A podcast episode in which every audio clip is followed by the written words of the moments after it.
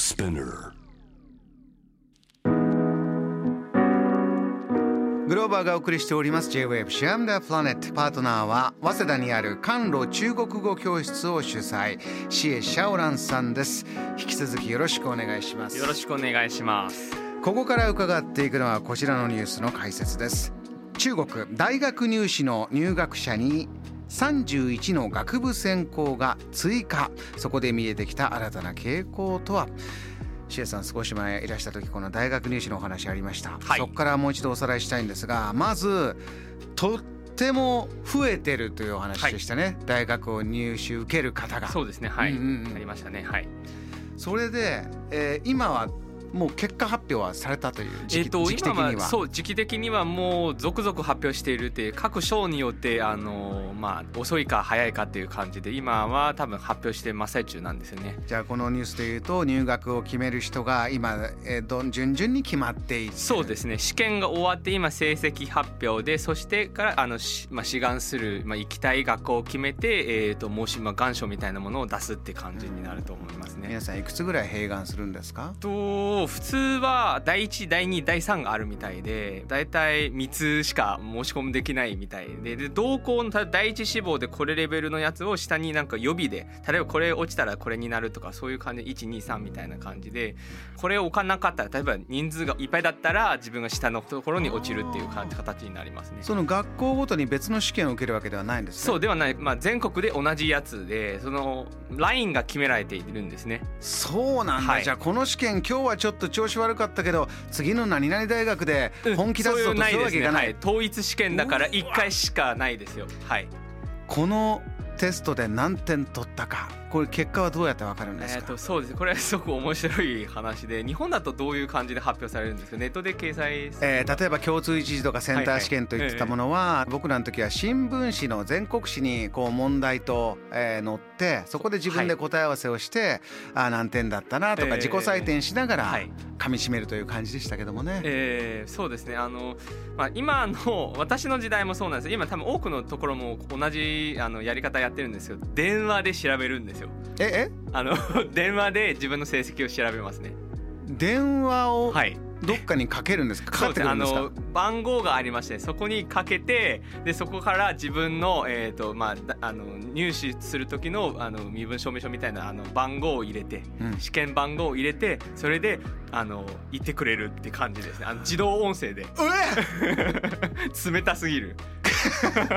結果発表ダイヤルにかけて。みたいみたいな感じ。そうです。自動音声が例えばシエシャオランさん。の、えーと、国語の成績は例えばあの86点。数学はとかそんな感じであのもう一度繰り返しますみたいな感じで。ドキドキしますね。そうそうそう。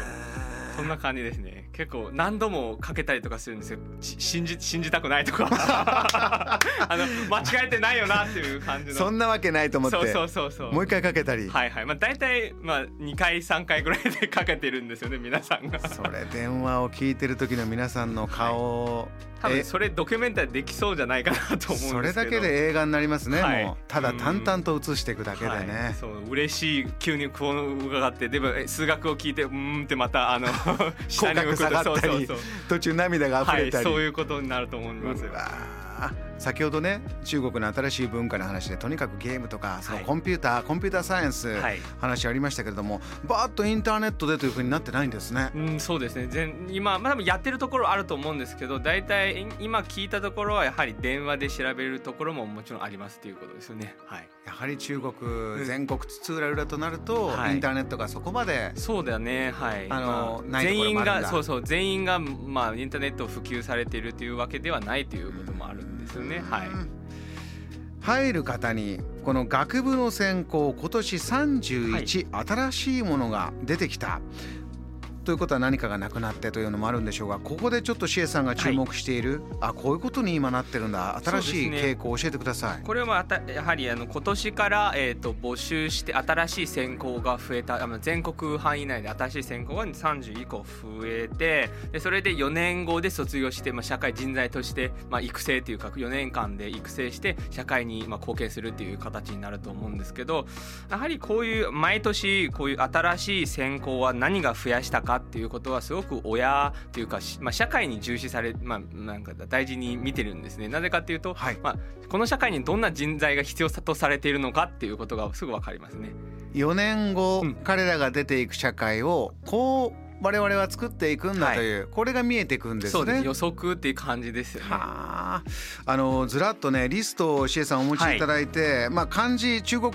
の漢字全部日本と一緒ではないので全部はわからないんですが、はい、バーッと見るとこの経済学経済学法学法学教育学歴史学理学その後ねずらずらっとね工学がもうやたらたくさん増えてるんですよ。ね。はい、15、6ぐらい工学が増えてます。はい、ね、そうですね。この工学をやはり、えっと、こ細かい名称で名前を見てみると知能とか知恵とかそういう感じでやはり AI の方が多いですね。はい、AI に関する、えーと、専攻がどんどんどんどんやたら増えてきて、ええ、それも理工系のや、まあ、そういう動きっていうことですね。理工大学の、えーと、新しい専門の動きっていう形になるんですね。あの新しい新新エネルギーっていうか新しいあそういう例えば水素とかそういうエネルギーに関するエネルギーシフト今再生可能エネルギーであったり、うん、まあよりそう環境問題に、えーと、二酸化炭素を固体にするというかあの型化する技術がそこら辺に関する、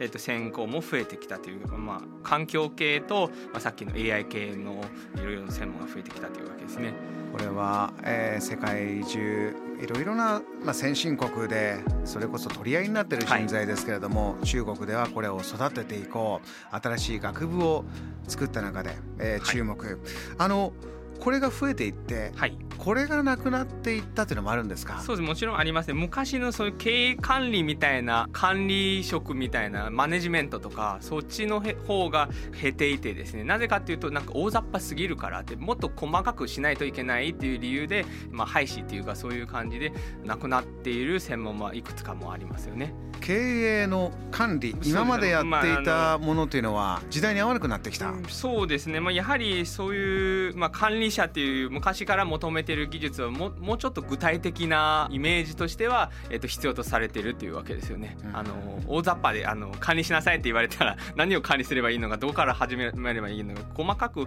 分解っていうかそういう細かくする必要があるっていうことで今検討中ですよね。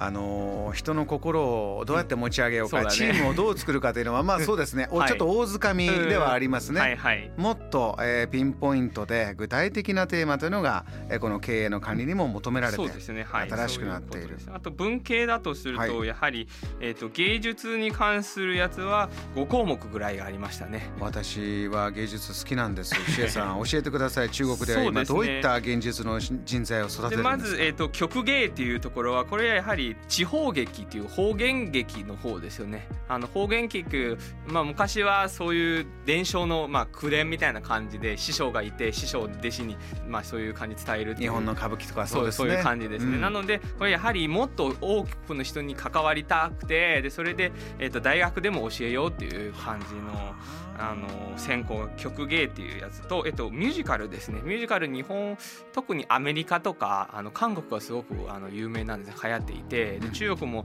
最近の動きだと,、えっとまあ、韓国からあのアメリカからそういうあの版権を買って中国で作ったりとかそういう感じで。あの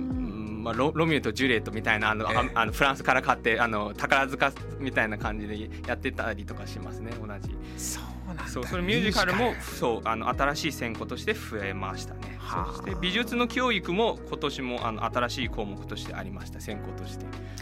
中国の中で新しいこういった音楽ミュージカルなども増えていくというのもあれば伝統芸能は守らないとなり手が少ない、ということもやはり出てきてそこら辺も古いと新しい両方ともあのバランスよくあの増やしましたねと思いました。わかりました。JAM The Planet